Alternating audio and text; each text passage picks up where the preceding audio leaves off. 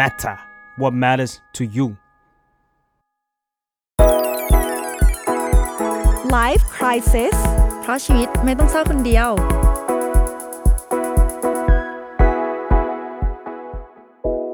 สวัสดีค่ะ กลับมาพบกันอีกแล้วนะคะ ในรายการ Life Crisis EP ที่ 90ค่ะโอ้ยขอโทษที่ตะโกนใส่คุณผู้ฟัง ตื่นเต้นมากเลยเรามากันถึง EP ที่ 90 แล้วอีก 10 EP ก็เป็น EP ที่ลอยแล้ว เราจะทำอะไรดีดีในนานลินพันตื่เผานเต้นเพราะว่าครบร้อยวันแล้วเหรอเผาแง่แง่ๆเราจะเซอร์ไพรส์คนดูด้วยการบอกว่าเป็น EP สุดท้ายอุ๊ยพูดเล่นพูดเล่นพูดเล่นเรายังต้องกินข้าวตบปอยู่เลอะดิตบปากเอเออออะ EP วันนี้ เอ้า เราต้องแนะนำตัวอีกไหมเนี่ยแนะนำเฮ้ยตัว EP 90 เราต้องแนะนำตัวด้วยเหรอ แนะนำตัวเผื่อใครเผื่อฟังเป็นครั้งแรกเผื่อใครหลงมานะคะ มาเฟื่องนะคะไซโคเทอราปิสแล้วก็เจ้าของเพจ Beautiful Madness by มาเฟื่องค่ะ แล้วก็ใบเตยนะคะโฮสต์รายการนี้นี่แหละค่ะโอเคค่ะโอเคสำหรับเรื่องวันนี้เนี่ยอ่าอยากถามพี่เฟืองก่อนเลยว่า ความพอใจในตัวเองเนี่ยมันมีศัพท์เรียกเป็นภาษาอังกฤษไหมคะ เวลาเราคิดถึงเราจะนึกถึงคำว่า self satisfaction อืมมันเนาะคือมันคืออะไร เราว่าพูดง่าย ๆ เลยมันคือเหมือนกับ self ที่แปลว่าตัวตนของเราอะบวกกับบวกกับ happiness อะแต่ว่าเวลามันเป็น satisfaction มันคือมันคือ เรารู้สึกถึงความความสุขนี้อย่างแบบเต็มอกเต็มใจเป็นของเราเองอะไรประมาณเนี้ยอืมเวลาที่เรามีความสุขกับการได้ทำอะไรสักอย่างเป็นอะไรสักอย่างอยู่ในที่อะไรสักอย่างหนึ่งอะไรอย่างเงี้ยอ่าตอนที่คิดกันถึงหัวข้อเนี้ย เราก็มานั่งดูเอาจริง ๆ แล้วเราก็คิดว่าคำว่าความพอใจในตัวเองอะมันเหมือนจะเป็นเรื่องง่ายๆทั่วไปเนาะว่าเอ้ยเรามีความสุขกับสิ่งนี้เราพอใจแล้ว แต่จริงๆอะเบื้องลึกเบื้องหลังเรามานั่งนึกถึงว่ามันมีตัวแปรอะไรบ้าง หรือว่าความพอใจในตัวเราอะมันสามารถตีความยังไงได้บ้าง หรือว่าอะไรที่มันอ่าทำให้เราคิดว่าเรากำลังพอใจกับตัวเองอยู่ได้บ้างอะไรอย่างเงี้ย ก็เลยโอ้ยมันเป็นเรื่องที่น่าเอามาคุยกันเหมือนกัน เพราะว่า มันเหมือนไม่ได้แค่ว่าเราพอใจกับชีวิตแล้วก็จบอะแต่เหมือนเรายังต้องหาความหมายอะไรสักอย่างหนึ่งในนั้นต่อ ก็เลยเป็นที่มาของ EP นี้นะคะเราว่ามันคือเราเราใช้ชีวิตด้วยตัวเองด้วย standard ของตัวเองไปเรื่อยอืมๆถ้าเราทำได้แค่เนี้ยเรา happy แล้ว แต่ว่าเราอยู่ในสังคมที่สังคมก็มีความกดดัน มีมีความคาดหวัง มีอะไรที่มันเป็นเหมือน standard ล่องหนนะแต่เราสัมผัสถึงมันได้ เราก็เลยตัดสินตัวเอง เออวิจารณ์ตัวเอง ไปเรื่อยๆ แล้วมันก็กระทบกับความรู้สึกที่เอ้ยเราอุตส่าห์รู้สึกถึงความสุขในตัวเราได้แล้วอะแต่ว่ามันพอหรือยังวะ เราต้องไปไกลกว่านี้ไหมนะ แล้วคนอื่นล่ะ คือมันก็เกิดการเปรียบเทียบอะไรเงี้ย เมื่อกี้เออระหว่างขับรถมาที่สตูดิโอแห่งนี้เฟื่องเฟื่องจะมีแอปแอปพลิเคชันสำหรับ meditate นะคะ หรือว่าแบบเออนั่งสมาธิฝึกลมหายใจหรืออะไรเงี้ย แล้วก็มันเป็นมันเป็น episode ที่ชื่อว่า self contentment เฟื่องว่าคำนี้ก็อาจจะอาจจะได้คล้ายๆกับ self satisfaction เหมือนกัน contentment มันก็มันก็คือความพอใจแต่ว่า เวลาที่พูดเหมือนสอนภาษาอังกฤษ อย่างเวลาคำว่า happy ถ้าเทียบคำว่า happy กับคำว่า content นะ happy มันจะเป็นเหมือน hap เออมีความสุขดีดาแต่ว่าสำหรับเฟื่อง contentment มันคือความสุขแบบสงบอะเออเราเราเรายิ่งชีวิตมันยุ่งยากมากขึ้น หรือว่างานเฟื่องเครียด งานเฟื่องหนักอะไรอย่างเงี้ยเฟื่องรู้สึกว่าเฟื่องแสวงหาความรู้สึก content เยอะขึ้นมากๆ คือมันเป็นความสุขที่สงบ แล้วในใน episode นี้เนี่ยเหมือนเขาก็ค่อย ๆ ฝึกว่า เอ้ย ถ้าสมมติว่าณตอนนี้ณวันนี้คุณเจอเรื่องราวที่หนักมาก ๆ อยู่เช่นแบบ โดนเจ้านายว่าหรือว่าเออลูกไม่สบายหรืออะไรก็แล้วแต่อะไรเงี้ยเราไม่สามารถที่จะ ลบความทรงจำนั้น แล้วก็บอกว่ามันไม่เกิดขึ้นได้เพื่อที่จะไปหาคอนเทนเมนต์ถูกปะหรือว่าเราไม่สามารถจะกดมันหรือว่าผลักมันออกไปอะไรเงี้ยเราก็รับรู้ถึงสิ่งที่จริง ๆ แล้วเราไม่ได้ต้องการหรือว่าไม่ได้ต้องการให้มันเกิดขึ้น หรือว่าทำให้เราไม่คอนเทนต์นะแต่ว่าเราก็สามารถสัมผัสถึงคอนเทนเมนต์อย่างอื่นได้ แล้วมันก็กลับมาที่จุดที่ง่ายมากๆเลยคือลมหายใจ เรารู้สึกว่าเอออันนี้มันคือเรื่องที่ basic มากๆ ในในแต่ละวันพยายามจะหาช่วงเวลาที่เราจะสัมผัสถึง contentment ตรงเนี้ยหรือว่าความสุขสงบตรงเนี้ยได้บ้างแล้วแล้วเมื่อกี้ที่ทำเอ็กซ์ไซส์นี้มันรู้สึกมันรู้สึกดีขึ้นจริง ๆ นะ เหมือนว่าหายใจเข้าปกติเฟื่องจะนั่งอยู่อยู่ที่อยู่ที่ห้องแล้วก็หลับตาอะไรเงี้ยแต่ว่าเออวันนี้ก็ลองใหม่เหมือนแบบเออ เปิดตาขับรถไปด้วยอะไรเงี้ยแล้วก็เออณตอนนี้แบบ connectสู่ลมหายใจเราได้ไหมมองไปรอบๆ เราสัมผัสถึง อะไรได้บ้าง เราสามารถหา contentment กับมันได้ไหมอะไรอย่างเงี้ยแล้วก็เป็นช่วงที่เอ้ยมันอาจจะดูเวอร์มันเหมือนแบบเรา romanticize อะไรหรือเปล่าแต่ว่าเฮ้ยแบบตอนกลางคืนที่ขับมาแสงจากรถมันก็สวยดีว่ะแบบแสงสีแดงสีเหลือง หรืออะไรอย่างเงี้ย หรือว่าเหมือนแบบเออโอเค แบบมอเตอร์ไซค์ไม่เบียดเราดีเนาะหรือหรืออะไรอย่างเงี้ยคือจริง ๆแล้วณวินาทีสั้นๆอะมันสามารถหา contentment ได้แต่เฟื่องรู้สึกว่าประเด็นของมันคือมันคือเรื่องเล็กๆอะ เพราะว่าถ้าสมมติว่าคุณมองดูเรื่องใหญ่อะรถก็ติดอยู่เหมือนเดิมอะอืมแต่ว่ามันคือ อ่าโอเคแบบ เราเราหาอะไรเล็กๆอะแล้วมันคงง่ายกว่า ถ้าเราจะคาดหวังให้ภาพใหญ่ ๆ มันมันเปลี่ยนเพื่อที่จะมาสู่ contentment อะอืม แล้วก็เอ่อเมื่อกี้อาจจะเกริ่นไปนานไปหน่อยนะคะ แต่ว่าวันนี้เฟื่องก็อยากกลับมาทำสิ่งที่เราเราทำไปเมื่อหลาย EP ที่ผ่านมานะคะ ก็คือเราพูดถึง intention ในวันนี้หรือว่าข้อตั้งใจในวันนี้สำหรับเฟื่องในการทำ episode นี้เฟื่องรู้สึกว่าเฟืองเฟืองอยากให้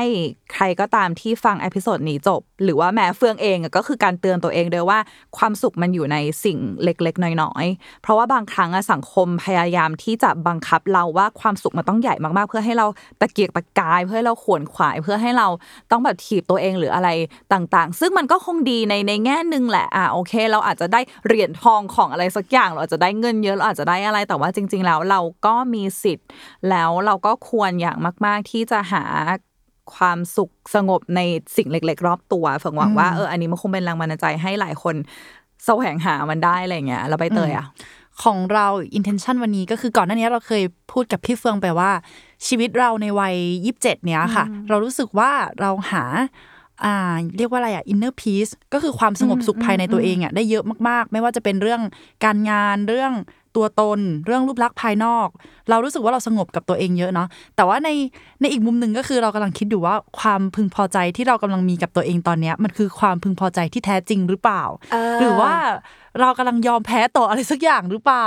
หรือว่ามันแปลว่าอะไรแปลว่าเราจะไม่พัฒนาตัวเองไหมอะไรเงี้ยคือเราค่อนข้างสับสน แล้วก็ตั้งคำถามกับความพึงพอใจของตัวเอง เพราะฉะนั้น intention วันนี้ของเราก็เลยอยากจะแบบว่ามาคุยว่าไอความพยายามของเราตอนเนี้ยหรือว่าที่เรากำลังแบบ ทำอยู่ตอนเนี้ยค่ะ มันเซิร์ฟความพึงพอใจของตัวเราเอง หรือว่าความพึงพอใจของสังคม หรือสังคมอะทำให้เรารู้สึกว่าตอนนี้เราพึงพอใจแล้วไม่ต้องการอย่างอื่นแล้ว อะไรกันแน่อะไรเงี้ย ก็เหมือนอยากแยกให้ออกมากกว่าเออเราขอเสริมจากคำว่าแท้จริงของเมื่อกี้ที่ใบเตยพูดมากๆเพราะว่าเราเรารู้สึกว่า เออ หลายคนพยายามที่จะแสวงหาความรู้สึกที่มันแท้จริงอะหมายถึงว่าเพราะว่าเสียงในหัวเรามันเยอะมากๆใช่เราเราใช่เราบางทียิ่งยิ่งสภาพแวดล้อมของเราวุ่นวายยิ่งโซเชียลมีเดียอะไรต่างๆ คือมันวุ่นวายไปหมดเลยมันยุ่งเหยิงไปหมดเลย แล้วเราก็ไม่แยกไม่ออกว่าเฮ้ยอันไหนคือเสียงในหัวเราจริงๆนะอันไหนคือเสียงที่เราจะรับรู้ได้จริง ๆ ว่ามันจะสามารถทำให้เรารู้สึกดีขึ้นได้จริง ๆ อะไรอย่างเงี้ยเฟื่องอะเฟื่องอะเป็นกับกับความรู้สึก anxiety ถ้าเทียบกับความรู้สึก anxiety กับสัญชาตญาณหมายถึงว่าคนคนชอบสับสนว่า เอ้ยเอ่อความรู้สึกที่มันที่มันคุกกรุ่นที่มันไม่ดีที่มันคิดมากอย่างอยู่อย่างเงี้ย มันคือร่างกายเราพยายามจะเตือนเราในแง่ร้าย หรือว่ามันคือแค่เรามี anxiety อะไรเงี้ยแล้วเฟืองก็เฟืองก็ทำรีเสิร์ชเรื่องนี้มาค่อนข้างเยอะอะแล้วในที่สุดอะเฟืองก็เฟืองก็ได้คำตอบที่ทำให้ตัวเองรู้สึก ที่ตอบตัวเองได้อะว่าเมื่อไหร่ก็ตามที่ที่มันเป็นเสียงที่เขาเรียก intuition เนอะหรือว่าเสียงที่เสียงที่มันโผล่ขึ้นมาผุดขึ้นมาในหัวเออปะผุดขึ้นมาในหัว เพื่อที่จะบอกใบให้เราจากอะไรบางคนบอกมาจากยูนิเวอร์สหรือมาจากอะไรก็แล้ว แต่ที่จะทำให้เราเดินทางไปในทางที่ถูกอะเรารู้สึกว่าเสียงเนี่ยมันจะมาในช่วงเวลาที่มันสงบก็คือช่วงคอม คือช่วงช่วงเวลาที่ใจมันสงบ แล้วเมื่อไหร่ก็ตามที่เรารู้สึกว่าใจเรายุ่งเหยิงวุ่นวายอะ เฟิงเฟิงรู้เลยว่าอันนั้นคือ anxiety แล้วแล้วแล้วหลายครั้งเวลาที่เสียงแย่ๆออกมา รู้ไว้เลยว่าบางทีอะเสียงแย่ๆมันโดนผลิตออกมาจนชินแล้วเราจะจับความรู้สึกสงบได้ยากมากเมื่อไหร่ก็ตามที่เราอยากฟังเสียงข้างในเราตัวเองจริงๆ มันมักจะมาจากความที่มันสงบอะแล้วมันก็ค่อย ๆมามันมันไม่ได้มาจากการที่เราเครียดอยู่ แล้วก็เป็นเสียงนี้ขึ้นมาอะไรอย่างเงี้ยคือเฟังรู้สึกว่าความรู้สึกอะไรที่มันแท้จริงสำหรับเราอะมันจะมาเวลาที่เราสงบ แล้วก็กลับมาที่กลับมาที่ใบเตยอะเฟิงรู้สึกว่า ถ้าเราจะจับได้ว่าความรู้สึกไหน หรือการกระทำไหนที่ที่เรารู้สึกว่ามันมันแท้จริงข้างในใจเราอะมันคงมาจากทำแล้วเรารู้สึกเออสงบถึงข้างในจริง ๆ เนี่ย ไม่ใช่ไม่ใช่ว่ายุ่งเหยิงแล้วต้องไปต่อต้องดีดต้องดีดตัวเพิ่มหรืออะไรอย่างเงี้ย อืม เราอยากยกตัวอย่างหนึ่งก็คือสมมุติว่านะอ่า ชีวิตเราค่อนข้างมีคนอะไรต่างๆ ค่อนข้างพร้อมและฐานะก็โอเค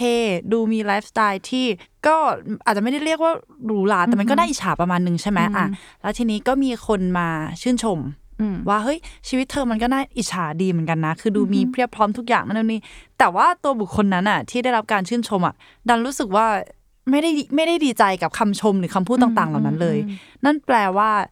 เขายังไม่พึงพอใจกับชีวิตตอนนั้นหรือเปล่า สิ่งที่เราอยากรู้คือเหมือนเขามีทุกอย่างพร้อมแล้วใช่ไหมเออ ไม่ได้ไม่ได้ลำบากอืมอืมอะไรเลย แต่ว่าทำไมถึงยังรู้สึกว่าตัวเองยังไม่พึงพอใจกับชีวิตอยู่ เรารู้สึกว่ามันเป็นได้หลายแบบเลยอะเราเราเฟืองคิดออกสองแบบก็คือหนึ่งใช่เขาอาจจะเขาจะไม่พอใจจริงอืมๆเออเขาเขาอาจจะรู้สึกว่าเออแค่เนี้ยไม่พอจริงๆ แล้วเขาก็อาจจะแสวงหาไปเรื่อยๆไปเรื่อยๆไปเรื่อยๆเขาอาจจะแค่รู้สึกว่า quantity over quality อะหรือว่าจำนวนมากกว่า คุณภาพแหละมั้งหมายถึงว่าเออขอให้อะไรเยอะๆไว้ก่อนขอทำนู่นทำนี่ ขอได้นู่นได้นี่เยอะไว้ก่อนก็ได้ หรือเฟื่องแอบรู้สึกว่า บางทีมันอาจจะเป็นสิ่งที่เขาไม่ได้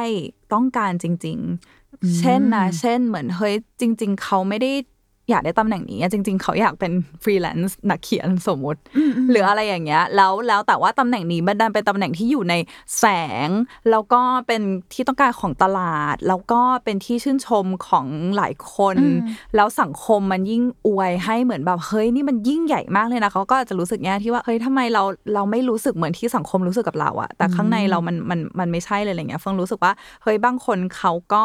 มีความต้องการต่างออกไปจากสังคมจริง ๆ นะอะเออยกตัวอย่างง่ายๆเลยคือ คือรุ่นเฟืองอะเออรุ่นเฟืองในสังคมเฟืองอะแทบจะทุกคนน่าจะประมาณ 99%คือมีธุรกิจเป็นของตัวเอง แล้วเออแฟนเฟืองก็ชวนเฟืองทำธุรกิจอะไรสักอย่างอะไรเงี้ยแล้วเฟืองรู้สึกว่าเฮ้ยทำไมนะการการมีธุรกิจเป็นของตัวเองมันถึงมันถึงไม่ได้ทำให้เรารู้สึกตื่นเต้นในหัวใจอะไรเลยอะไรเงี้ยแล้วเรารู้สึกว่าเออเรา เวลาเราคิดถึงการมีธุรกิจเป็นของตัวเอง เราคิดถึงความรับผิดชอบที่ต้องรับผิดชอบชีวิตคนอื่น ด้วยคิดถึงความเสี่ยงคิดถึงอะไรที่เราเรายังไม่พร้อมอะแล้วมันก็กลายเป็นว่าเอ้ยจริง ๆ แล้วเราคงมีความสุขกับการที่มีชีวิตที่ค่อนข้างมั่นคงแบบไม่ต้องบือหวามากกว่า เพราะว่าอย่างแฟนเราเวลาพูดถึงการสร้างธุรกิจอะแฟนเราจะเป็นเหมือนแบบเฮ้ยตื่นเต้นนะมันท้าทายอะไรเงี้ยแล้วเราไม่ได้รู้สึกว่าความท้าทายมันดึงดูดใจเรา เออ เรารู้สึกว่าความมั่นคงและทำให้เรารู้สึกถึงความสงบได้ไม่ต้องมาแก้ปัญหาล่วงหน้าไม่ต้องมาตกใจตื่นมาแล้วตกใจว่า เอ้ย มันเกิดเหตุการณ์นี้ขึ้นในตลาดหรือแบบอะไรประมาณเนี้ยเรารู้สึกว่า เออ เพราะว่าความต้องการเราต่างออกไปแล้วอันเนี้ย เรา เราว่าชีวิตเราจะยากขึ้นถ้าเราฟังเสียงสังคมมากก็จะทำให้เราโอนเอียงว่า เอ้ย แต่ว่าทุกคนเป็นแบบนั้นเลยนะทำไมเราถึงไม่ร่วมร่วมทีม ก่อนที่เราจะตัดสินใจไปเรียนเอ่อ psychology หรือว่าไปเรียนจิตวิทยาที่เมืองนอกอะ มันก็มีช่วงที่เรารู้สึกว่า เอ้ย แต่ทุกคนในเพื่อนเราเรียน entrepreneur หรือว่าเรียนสำหรับการเป็นเจ้าของธุรกิจ เรียนเอ่อ marketing เรียนอะไรที่ที่ที่แทบทุกคนที่เป็นเพื่อนเราอะประมาณ 98.5%เรียน แล้วเราก็รู้สึกว่าเฮ้ยเราไปเรียนเหมือนเพื่อนดีไหมเราจะได้คุยกับเพื่อนรู้เรื่อง แต่จริง ๆ แล้วในที่สุดแบบหัวใจเรามันดังกว่า มันคือเราเรามีหน้าที่ที่จะดูแลความชอบของเราอะเพราะว่ามันมีแค่เราที่ที่สัมผัสถึงมันแล้วมีแค่เราที่ใช้ชีวิตอยู่ในชีวิตเนี้ยอืมอืมอืมเหมือนกับมีช่วงหนึ่งช่วงปีที่แล้วหรือปีก่อนนะที่ทุกคนเขาอ่าเทรด เล่นคริปโตเล่นอะไรอย่างเงี้ยเยอะมากอ่าใช่ป่ะแล้ว มันเหมือนกับทุกคนจะต้องบีบตัวเองให้ให้จะต้องทำเงินได้เงินมีผลตอบแทนที่มันแบบยิ่งใหญ่ตลอดเวลาใช่ป่ะแต่ว่าตัวเราเองเนี่ยเรารู้สึกว่ารายได้ที่มาจากงานประจำของเราอะเออมันก็พอเซิร์ฟกับใช่กับอ่าชีวิตส่วนตัวของเราได้ประมาณหนึ่งแล้วมันก็ไม่ได้ตื่นมาด้วยความร้อนรนว่าวันนี้กราฟมันจะเป็นยังไงบ้าง หรือว่ามันจะต้องเอาใจจดเอาใจไปจดจ่อหรือว่าเอาต้องนั่งดูแบบตามสถานการณ์ทุกอย่างเยอะขนาดนั้นอะเออยิ่งยิ่งเราตอนนั้นเราทำข่าวอยู่ใช่ป่ะแล้วเราก็รู้สึกว่า เออข่าวอะมันก็เป็นส่วนหนึ่งของงานของเราอยู่แล้ว แล้วทำไมเวลาที่เราพักจากงานอะทำไมเราจะละอ่าเออจากข่าวเออสารบ้านเมืองบ้างไม่ไม่ได้เพราะว่าความข่าวเออมันต้องอัปเดตอัปเดตอัปใช่เดตใช่อัปเดตใช่อะแล้วแล้วเออไอ้การเล่นคริปโตหรือว่าทางการเทรดอะไรเงี้ยก็ต้องติดตามสถานการณ์บ้านเมืองตลอดเนาะเพราะมันส่งผลกับกราฟใช่ป่ะแต่เรารู้สึกว่าเราไม่ได้อยากมีชีวิตแบบนั้นอะเออแล้วเราก็พอใจกับยังไงอะกับเงินเดือนประจำเนี่ยของของงานประจำของเรา แล้วก็การที่มันสามารถตอบความต้องการในแต่ละวัน ได้ออกไปกินข้าวได้เที่ยวได้เจอเพื่อน ได้เลี้ยงแมวแมวก็มีแมวก็อิ่มท้องอะไรเงี้ย ก็เลยรู้สึกว่าก็พึงพอใจแล้วอ่าแต่ดูเหมือนคนที่ไม่กระเตื้องหรือเปล่านะ ดูคนที่ดูแบบว่าไม่กระฉับกระเฉงที่จะหาเงิน ไม่เปิดใจเรียนรู้อ่าอะไรใช่ใหม่ๆหรือเปล่าเออไม่นะมองหาะไรโอเงี้ยกาสที่จะทำเงินอืมทำลงทุนขี้ให้บเกียจหรือเปล่าเอนะอพี่ฟงว่าพี่ฟงว่าอ่าคำเนี้ยใช่คำเนี้ยเอออมกระทบเราเยอะเราว่าแบบเฮ้ยเราขี้เกียจหรือเปล่าวะหรือว่าเรากำลัง self-care ตัวเองอยู่ ใช่ใช่แล้วเรารู้สึกว่าอย่างอย่างอันเนี้ยมันง่ายในแง่ที่ว่า มันคืออีกสิ่งหนึ่งอย่างชัดเจนอะเช่นเออเรามีงานของเราอยู่แล้ว เรารู้แล้วว่างานเราทำแบบนี้ แต่ว่าเออเราจะมีงานอดิเรกเพิ่มไหมเราจะมี hobby เพิ่มไหมเราจะมีกิจกรรมเพิ่มไหมอะไรเงี้ยแต่เฟื่องว่ามันจะยากกว่าสำหรับใครคนหนึ่งที่อยู่ในสายงานสายงานหนึ่ง แล้วก็จริง ๆ เราก็ภูมิก็ภูมิใจและพอใจในตัวเองแล้ว แต่ว่าก็มีคำถามว่าเราต้องไปไกลกว่านี้ไหมนะอืมเออ เช่นสมมติว่าสายงานเฟื่องอย่างเงี้ยเฟื่องเป็น therapist เฟื่องทุกครั้งที่มี session มันมันมีความสุขอะแล้วก็เฟื่องก็รู้สึกว่าเราเราเราทำงานกันได้อย่างดีในฐานะแบบเออ therapist และคนไข้อะไรอย่างเงี้ยแล้วเฟื่องก็รู้สึกว่า เฮ้ย แต่บางทีมันก็มีความรู้สึกว่า หรือว่าเราเราจะต้องไป train อย่างอื่นเพิ่ม train แบบเออ therapy approach นี้เพิ่มไหมเทรน เฉพาะเพิ่มไหมทำอะไรเพิ่มไหมเพื่อที่เราจะได้เป็น therapist ที่ดีขึ้น จากที่เราแฮปปี้กับตรงนี้อยู่แล้วอะไรอย่างเงี้ยคือเรารู้สึกว่าอันเนี้ยมันจะยากในสายงานอื่นเฟิงคิดไม่ออกอะหรือจริงๆมันพี่เฟิมีงทุกสายงานวะพี่เฟิงเคยแบบว่าต้องกดดันตัวเองให้ทำวิจัยอะไรสักอย่างที่มันแบบว่าโอ๊ยพลิกความเข้าใจของคนในโลกอะไรอย่างเงี้ยไหมอุ้ยอายิ่จงใหจะญ่ไปเคปะยอะอ๋อเหรอเข้าใจเข้าใจเอออาจจะอ่าเคยหวยคำถามน่าสนใจมากเลยขอคิดก่อนนะ เพราะว่าแบบแต่ก่อนตอนที่เราเขียนเป็นนักเขียนคอนเทนต์ใช่ไหมอ่าก็จะมีการอ่าอ้างถึงชื่ออ่านักจิตวิทยาที่ตีพิมพ์นั่นนู่นนี่วารสารนั่นนู่นนี่เยอะมากแล้วเราก็เลยรู้สึกว่าเอ๊ะพี่เฟืองเนี่ยมีความคิดที่จะทำผลงานแบบนั้นไหมสิ่งที่เกิดขึ้นกับเราอะ คือเราแชร์สิ่งที่เราคิดออกไปแล้วเรารู้สึกว่า เหมือนเหมือนเป็นเด็กขี้อวด เรารู้สึกว่าเราคิดไม่เหมือนคนอื่น แล้วเรารู้สึกว่าด้วยความที่เรารู้สึกเยอะอะเราจะมีมุมมองต่อสิ่งสิ่งหนึ่งที่แตกต่างออกไปจากคนอื่นมากๆ แล้วเรารู้สึกว่าเออสิ่งเนี้ยทำให้เรามีความสุข เพราะว่าเราได้ offer โลกใบนี้ อีกมุมมองต่อการมองสิ่งสิ่งหนึ่งที่คนอื่นมองอย่างเดิม เออ แต่ว่าถ้าถ้าสมมติว่าทำทำแบบวิจัยอย่างจริงจังเราก็รู้สึกว่า เออ ลึกๆมันคงมีแหละมั้งไม่แน่ใจเหมือนกัน แต่ว่าเราความสุขของเราก็คือการที่ได้ offer มุมมองต่อต่อสิ่งสิ่งหนึ่งแบบใหม่ที่ที่มาจากเราเองอะที่แบบเราแบบเราคิดขึ้นมาได้เองอะไรเงี้อ๋ยอเหมือนตอนนี้ความพึงพอใจของพี่เฟืองก็คือการได้เป็นตัวแทนของคนบางกลุ่มหรืออีก มุมมองหนึ่ง ให้เขารู้สึกมีตัวตน การได้เป็นตัวใช่แล้วก็การทำให้คนอื่นรู้สึกว่าไม่ต้องอยู่คนเดียวอะอืมอืมเพราะว่าเรารู้สึกว่าเรื่องที่เราทรมานมีหลายคนที่ทรมานแล้วก็แต่ว่าคนไม่ค่อยพูดถึงอืมเช่นความความ overthink หรือว่าความคิดเยอะคิดวน หรือว่าเอ่อความ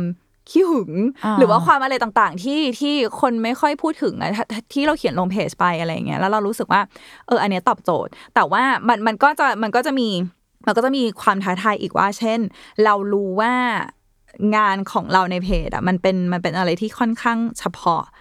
หมายถึงว่าต้องเป็นคนที่ชอบอ่านอะไรที่มีความเวิ่นเว้ออะเพราะว่าเราเราจะไม่ได้เขียนเป็น bullet point อะเราจะไม่ได้เขียนสรุป เราจะไม่ได้เขียนว่าโอเค วันนี้เราจะพูดถึงเรื่องโรคซึมเศร้าหนึ่งสองสามสี่ห้าสรุป เราจะไม่เป็นอย่างนั้นเลยอะเราจะแชร์ประสบการณ์ เราจะแชร์สิ่งที่เราเจอมา เราจะเราจะแชร์แล้วมันจะเป็นความเวิ่นเว้ออะแทบทุกโพสต์ของเราไม่ต่ำกว่าหนึ่งพันคำอะซึ่งถ้าเทียบกับเพจอื่น เป็นแบบอะไรที่กระชับมากเลยอะซึ่งเราก็อ่าชอบใช่อะเราอ่านแล้วเราก็แบบเออวันนี้เราเวลาไม่เยอะอะแล้วเราก็แล้วคือคือมีคน feedback มาเยอะมากว่าเวลาที่อ่านเพจของเราอะจะต้องแบบจะต้องตอนกลางคืนที่แบบเออเหมือนต้องเริ่มมีเวลาว่างละตัวเองจริงบางคนอ่านเป็นชั่วโมงนึงเลยกว่ามันจะแบบกลั่นอะไรอย่างเงี้ยแล้วเฟืองก็เลยรู้สึกว่าเออเฟืองเข้าใจว่ามันไม่ได้ตอบโจทย์ทุกคน เพราะว่าไม่ใช่ทุกคนชอบอะไรแบบนี้แล้วมันก็จะกลับมาที่ เอ้ยถ้าเราทำอะไรหลาย ๆ อย่างส่งออกไป เราอาจจะ attract คน อ่านหรือว่าเออแฟนเพจเราได้เยอะกว่านี้ เช่นแบบบางโพสต์เราเราสั้น บางโพสต์เรายาว บางโพสต์เราอัปเดตข่าวอะไรอย่างงี้ดีไหม เราเคยคิดนะ แต่ว่าเหมือนมันยังมันยังไม่มีแรงแบบ energy มากพอที่จะทำจริง ๆ อะไรอย่างเงี้ยมันก็กลายเป็นว่าเออมันก็มีความคิดในหัวอยู่ว่า เฮ้ยจริง ๆ มันมีหลายเพจมากเลยนะที่ตั้งมาหลังเรา แล้วตอนนี้แบบคนไลค์เยอะกว่าเราไปแล้วอะเพราะว่าเขาทำอะไรที่ป้อนง่ายอะหรือว่าเราจะลองลองทำอะไรแบบนั้นบ้างอะไรเงี้ยแต่ว่ามันก็มีความแบบเออเราอยากซื้อสัตย์กับสิ่งที่เราเป็นแล้วสิ่งที่สิ่งที่คนอ่านที่ชอบสไตล์นี้ของเราจริงๆอะไรเงี้ยมันคือเรารู้สึกว่าความอยากที่จะดีขึ้นอะ มันมันคงมีในแทบทุกคนแหละใครจะไม่ค่อยมีคนอยากอยู่เฉยๆหรอกมั้งอะถ้าสมมติว่าการดีขึ้นมันมันให้ประโยชน์กับเรามากมายขนาดนี้อะแต่ว่าบางทีมันก็ไม่ใช่แค่สังคมที่ตั้งคำถามกับเราบางทีเราก็ตั้งคำถามกับตัวเองเหมือนกันว่าจำเป็นไหมวะอะไรอย่างเงี้ยคือเรารู้สึกว่าหัวข้อเนี้ยมันยากตรงที่ความความซับซ้อน ของการวิเคราะห์ตัวเองมันมาจากหลายทางมากเลยอืมใช่ มันมันทำให้เรานึกถึงตอนที่เราคุยกันในเรื่อง EP เอ่อ quiet quitting ก็คือการทำงานในปริมาณที่มันรู้สึกว่าเหมาะสมกับพลังงานของเรา หรือว่าไม่ต้องทำอะไรมากไปใช่กว่านี้ไม่ต้องทำอะไรแล้วเวอร์เออก็คือทำให้ให้มันเสร็จโอเคอะแค่นั้น เออ แล้วเราก็เอากลับมาเปรียบเทียบกับตัวเอง ซึ่งจริง ๆ จริง ๆ เราก็เป็นคนประมาณนั้นนะเรามองว่าปัจจัยอะไรหลาย ๆ อย่างนี่แหละมันทำให้เราไม่ได้ ไม่ได้อยากที่จะสู้เพื่องาน หรือว่าทุ่มเทอะไรให้กับมันแบบแบบเวอร์ไปกว่าสิ่งที่ได้รับ หมายถึงว่าที่เขาแอสไซน์ให้เรามา คือเขาแอสไซน์มายังไงเราก็ทำประมาณนั้นจบใช่ไหมแล้วนั่นมันคือความพอใจในชีวิตของเรา เพราะว่า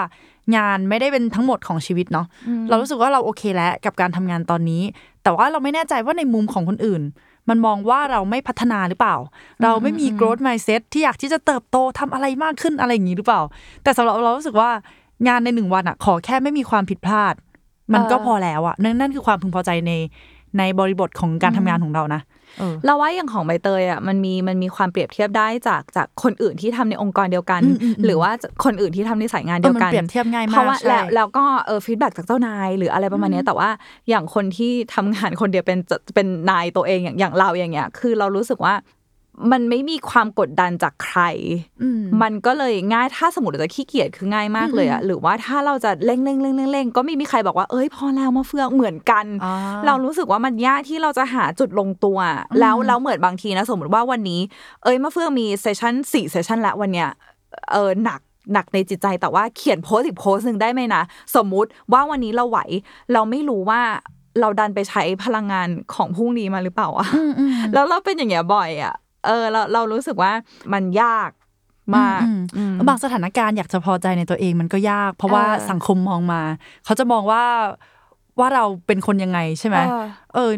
นั่นแปลว่าเราก็มีมีความพึงพอใจได้ไม่ไม่แท้จริงหรือเปล่าไม่ชัวร์เหมือนกันนะเรารู้สึกว่ามันมันปรับเปลี่ยนมันลื่นไหลอะอืมอืมมันลื่นไหลแล้ว เราเชื่อว่าเราทุกคนอยู่ในสังคมที่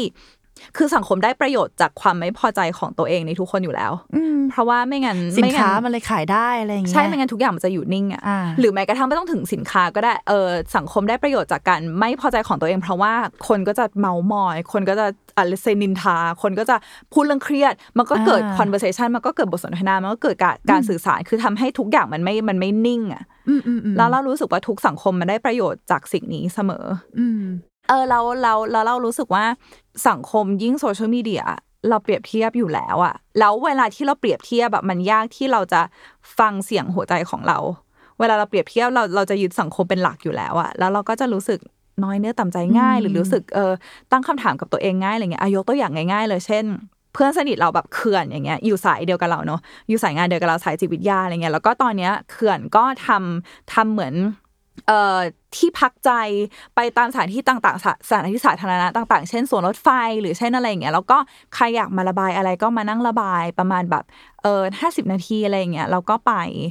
เอออันนี้ไม่ใช่ therapy session แต่ว่าเป็นเหมือนแบบเออหัวใจที่แบบรับฟังคนอื่นอะไรเงี้ย เขื่อนชวนเราทำแต่เรารู้สึกว่าเฮ้ยเราไม่แน่ใจว่าเราจะไหวหรือเปล่า เพราะว่างานประจำของเราคือสิ่งนี้อะอืมแล้วถ้าสมมติว่าเราจะเราเราไม่รู้ว่าเราจะมี energy เหลือพอที่จะที่จะทำแบบนี้ ในวันว่างที่เราควรจะหยุดเอ่อดูหนังหรือว่าทำอะไรที่ที่ไม่ใช่สิ่งนี้อีกหรือเปล่าอะไรเงี้ยบางทีเราก็มาตั้งคำถามว่าเฮ้ยเฟือง หรือว่าจริงๆเราแกไหววะอืมหรืออะไรอย่างเงี้ยแต่ว่าในที่สุดเราก็คือ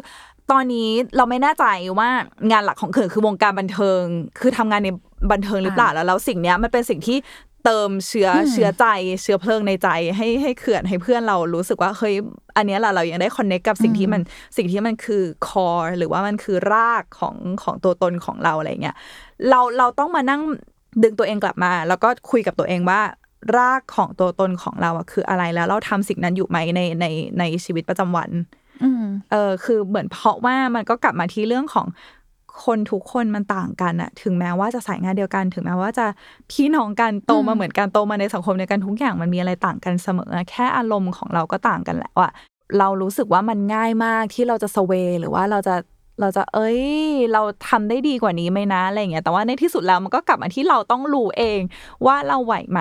แล้วเวลาที่วันนี้เราไม่ไหว มันไม่ได้แปลว่าเราจะไม่ไหวตลอดไปอะคือทุกอย่างมันลื่นไหลหมดเลย สมมุติว่าพี่เฟิงไปลองทำแบบเขื่อนไปนั่งอยู่กับเขื่อนอะไรเงี้ย แล้วพี่เฟิงรู้สึกว่า เฮ้ยจริง ๆ มันหนักเกินไปสำหรับเราอะอะไรอย่างเงี้ย ก็ ก็แปลว่าเราก็จะได้รู้แล้วหรืออะไรเงี้ย คือเฟิงรู้สึกว่าทุกวันเราก็มีสิทธิ์ที่จะตัดสินใจว่า ถ้าเราทำดีขึ้นกว่านี้ มันจะตอบโจทย์ความเป็นเราจริง ๆ หรือเปล่านะ อืมอืมเออ ขอย้อนกลับไปที่พี่เฟืองพูดคำว่าบางทีสังคมก็ทำให้เรา มีความพึงพอใจในตัวเองได้ยากอืมเรานึกถึงเวลาเราเติบโตมาเนาะเวลาที่ผู้ใหญ่เขาพูดว่า อย่าไปชมมันมากเดี๋ยวมันเหลิงเออมันเหมือนมันเหมือนทำให้เราจะต้องเจียมเนื้อเจียมตัวตลอดเวลา เออเรียกว่าอะไรอะได้รับคำชมมาก็ต้องก็ต้องปฏิเสธไปก่อนนะอ๋อไม่ใช่หรอกค่ะว่าไม่ได้เป็นอย่างนั้นหรอกค่ะ เพราะฉะนั้นมันไม่แปลกเลยที่พอเราพอเราโตมาเนี่ย เราได้รับ อะไรที่มันดีๆอะเราจะไม่กล้ายอมรับมันแล้วเราก็ไม่กล้าพึงพอใจในตัวเอง เพราะเรารู้สึกว่าเราไม่สมควรที่จะพึงพอใจ เรารู้สึกว่าเราจะต้องพัฒนาไปมากกว่านั้น เราไม่ควรจะเหลิงกับชีวิตตอนนี้ถูกไหมเออเออก็เลยนึกถึงว่าเออว่ามันปลูกฝังกับเรามาตั้งแต่เด็ก ๆ เลยนี่หว่าประโยคพวกเนี้ยอยากพูดอยากพูดเรื่องนี้มาก ๆ เพราะว่าเฟืองจำได้เลยคือเฟืองอะ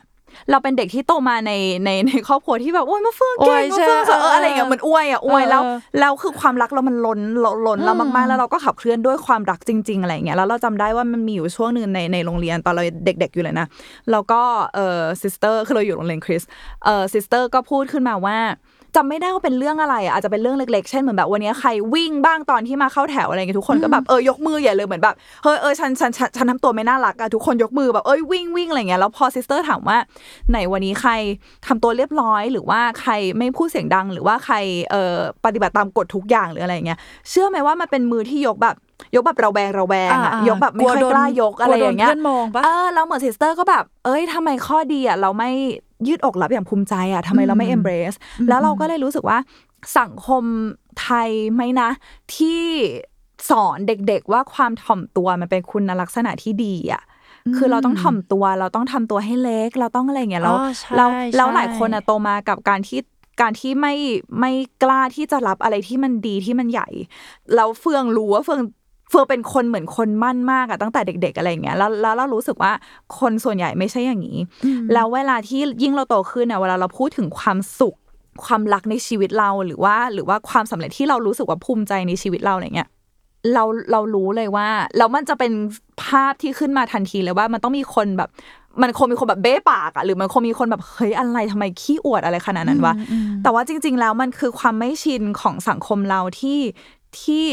ตัวเราเองก็มักจะต้องรู้สึกว่าเราต้องกดตัวเองให้เล็กอืมอืมแล้วเราก็จะไม่รู้สึก คุ้นเคยเวลาที่เราสัมผัสถึงใครที่มีความสุขกับตัวเองมาก ๆ จริง ๆอะอืมอืมคือจะรู้สึกว่าแบบ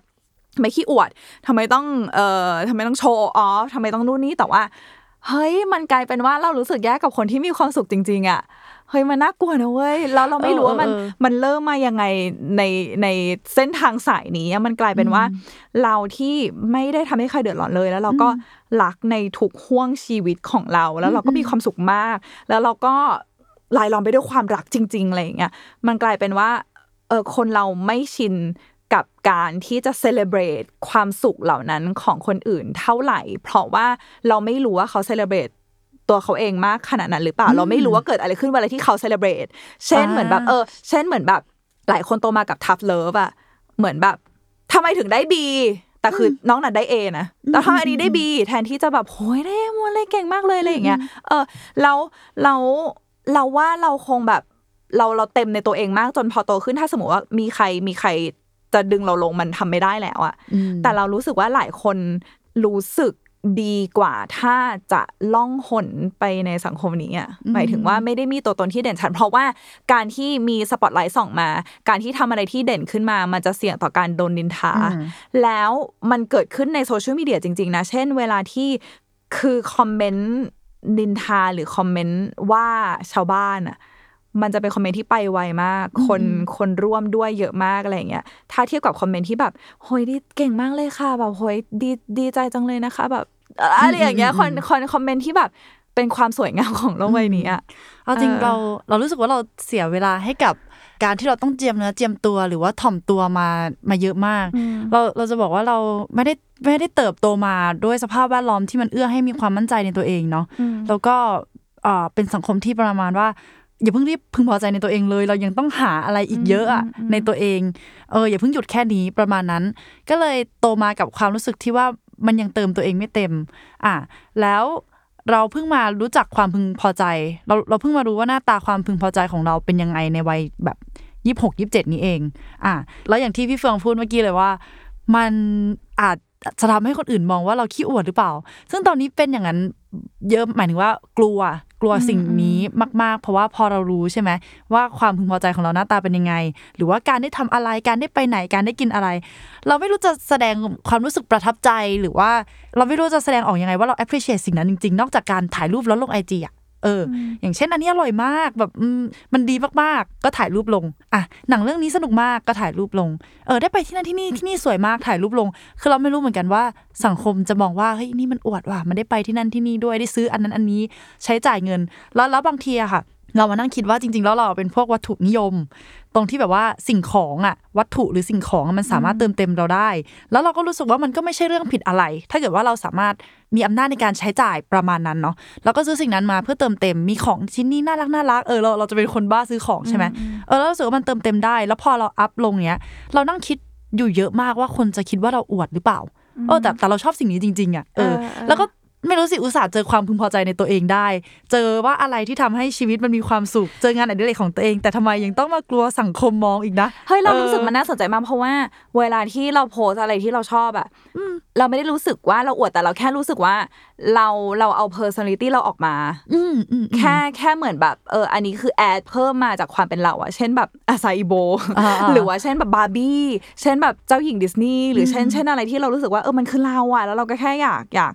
แอดเพิ่มความเป็นเราให้คนอื่นเห็นแค่นั้นเอง เราไม่ได้คิดด้วยซ้ำว่าเพราะว่ามันเราอาจจะรู้สึกว่ามันจะอวดยังไงวะว่าแบบเออฉันชอบอาซาอิโบมากกว่าเธอเหรอมันก็อวดไม่ได้อะไรเงี้ยฉันชอบกินไอติมโยว่มากกว่าเธอเหรอฉันมีตังค์ซื้ออาซาอีโบไงหรือว่าแบบเออฉันชอบกินไอติมรสนี้เธอไม่ชอบอย่างนี้หรอกคือมันก็อวดไม่ได้อะไรเงี้ยแต่เราอ่าเราแต่ว่าเมื่อกี้ย้อนกลับไปอะเราเรารู้สึกว่า คือทุกคนไม่เหมือนกันแล้วเราเราว่าเราก็มี privilege ในแง่ที่ว่าสิ่งที่เราทำอะ มันยากที่จะบอกว่าใคร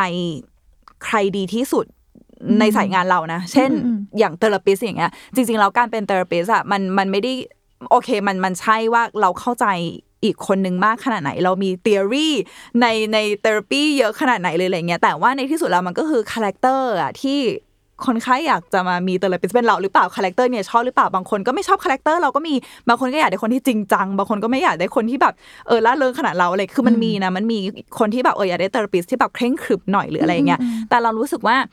ถ้ามันเป็นการตัดสินกันด้วยแบบ ด้วยความชอบส่วนตัว เราก็รู้สึกว่ามันแข่งกันไม่ได้ตั้งแต่แรกอยู่แล้ว เพราะว่ามันจะบอกได้ยังไงว่าใครดีที่สุดอะเพราะว่าแต่ละคนก็มีความชอบไม่เหมือนกัน เช่นแบบงานอาร์ตอะไรต่างๆ หรือว่าแม้กระทั่งแบบทำกับข้าวอะไรอย่างเงี้ยคือเราชอบรสชาติแบบนี้อะคนอื่นไม่ชอบก็เราชอบอะแล้วมันจะดีที่สุดใครจะมาตัดสินหรอว่าดีที่สุดหรืออะไรอย่างเงี้ยหรือเราที่เป็นนักเขียนอย่างเงี้ย ก็คนชอบสไตล์เราก็คือเราก็พลีสคนเหล่านี้ไง แต่ว่าใครที่ไม่ชอบสไตล์เรา เราก็ไม่ได้รู้สึกว่าอุ๊ย เราแย่แล้ว เพราะว่ารสนิยมของคนไม่เหมือนกัน เรารู้สึกว่าเราอาจจะโชคดีที่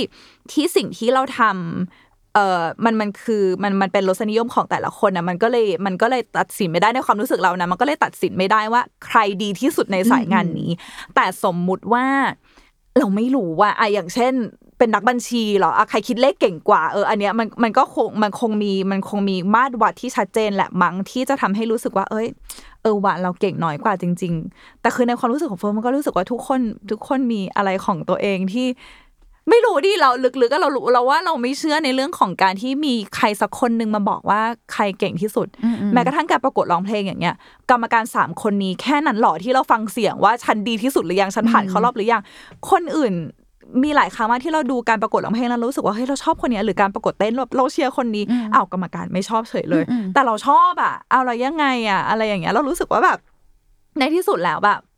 สิ่งที่เราแข่งอยู่ด้วยอะมันคืออะไรกันแน่อะเราไม่มีทางรู้อะมันมีช่วงช่วงที่เราสงบมากๆ ใช่ไหมมันมันมีชุดความคิดหนึ่งที่มันแวบเข้ามาในหัว ซึ่งตอนแรกเรานึกว่ามันไม่ได้เกี่ยวข้องอะไรกับเรื่องในความพึงพอใจในตัวเองอะไรอย่างนี้เลยนะแต่ว่า เอ้ย มันเกี่ยว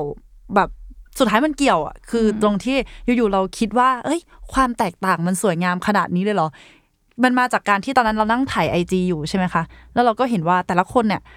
เอาเงินของตัวเองไปลงในสิ่งที่มันแตกต่างกันอ่าแบบ เออ คนเนี้ยชอบของแบรนด์เนมมาก ส่วนคนนี้ชอบไปท่องเที่ยวมาก คนนี้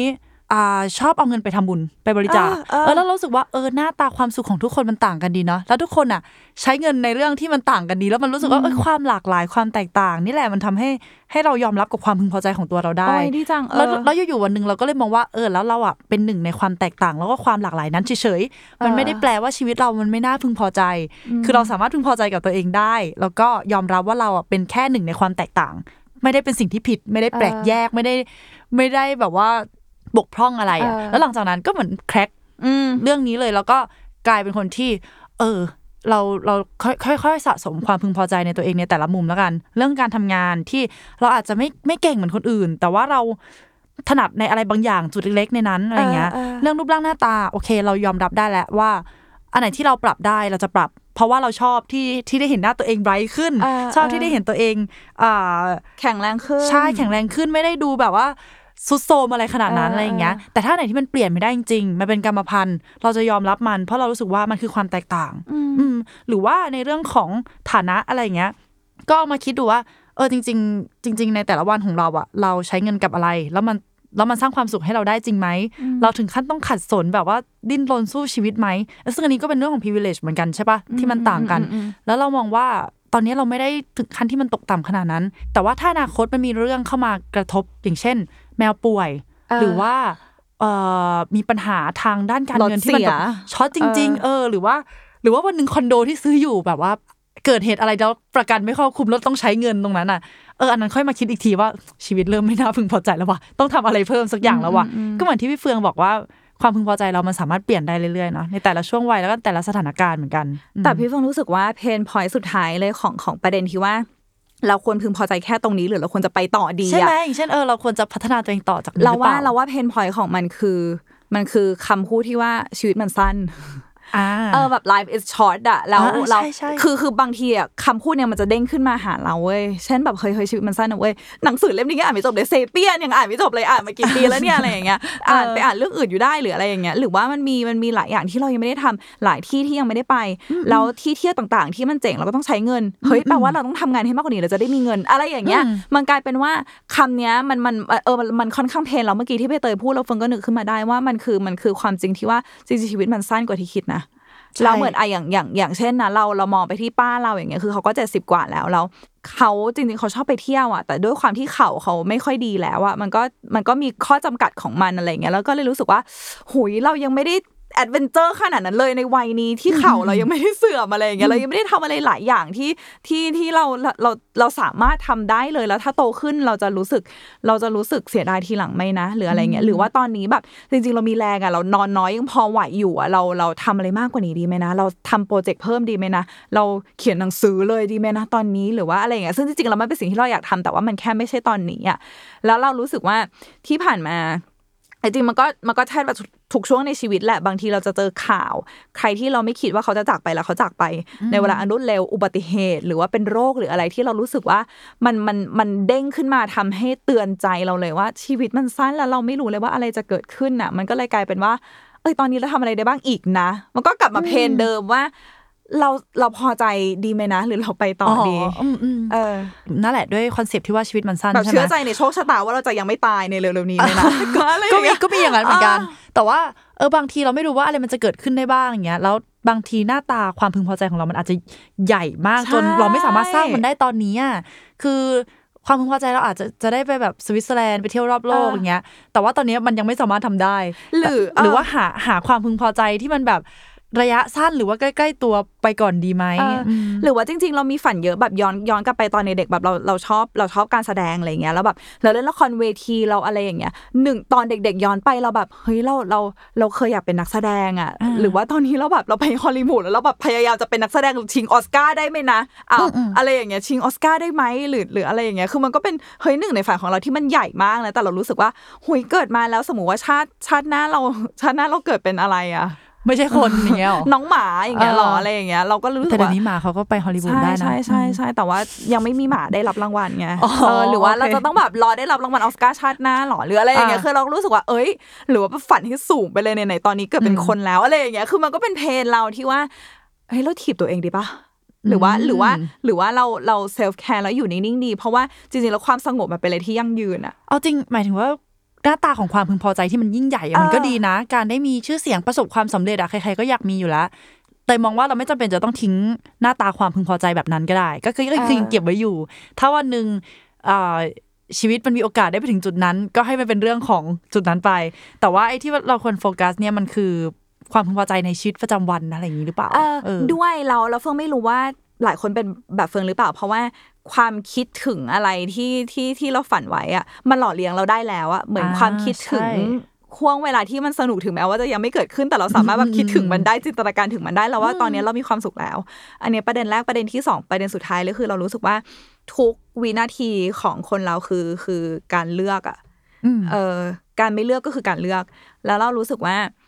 หลายครั้งอะแทบจะทุกครั้งอะเราจะเราจะโดนให้เลือกว่าจะเอาอันนี้หรือไปทางนี้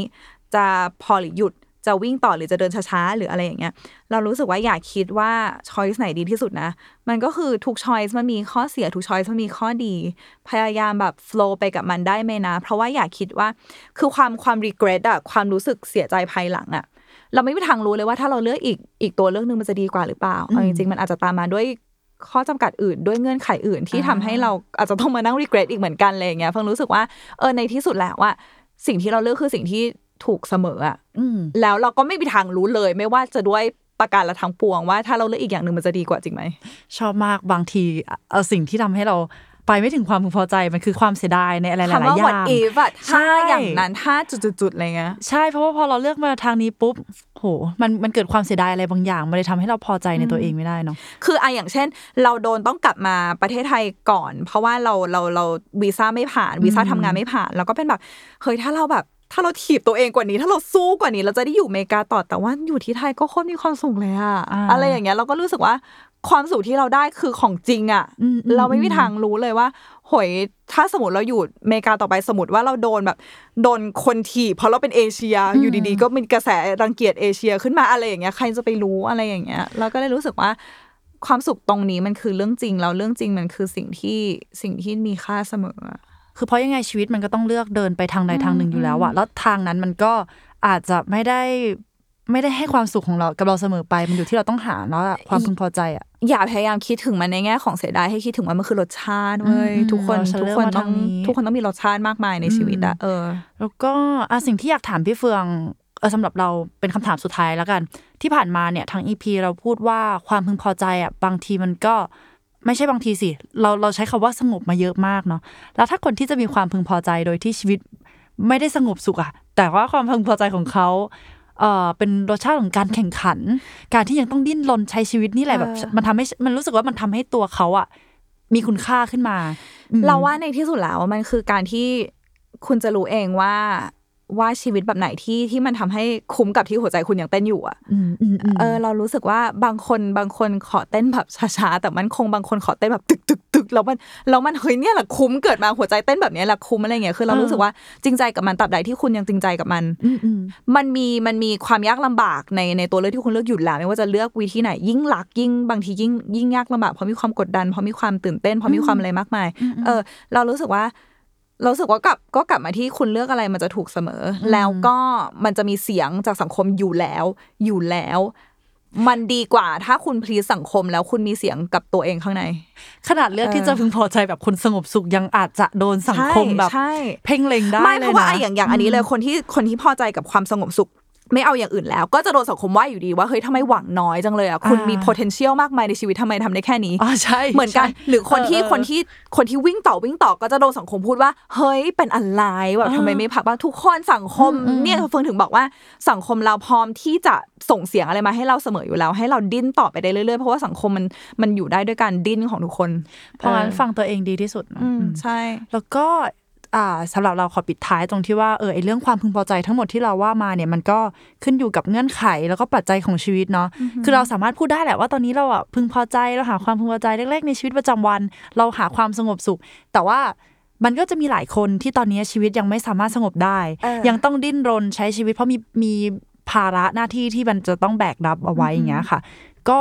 เราไม่ได้มองว่าคุณล้มเหลว แต่ว่าวันหนึ่งเราคิดว่า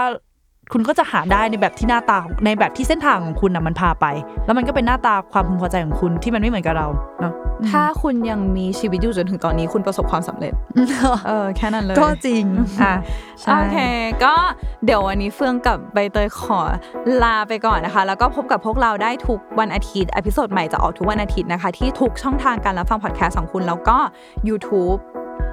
ของ The Matter นะคะ พิมพ์คำว่า Life Crisis ได้เลย โอเคค่ะสำหรับวันนี้พวกเราสองคนก็ขอตัวลาไปก่อนนะคะ bye bye ค่ะ สวัสดีค่ะ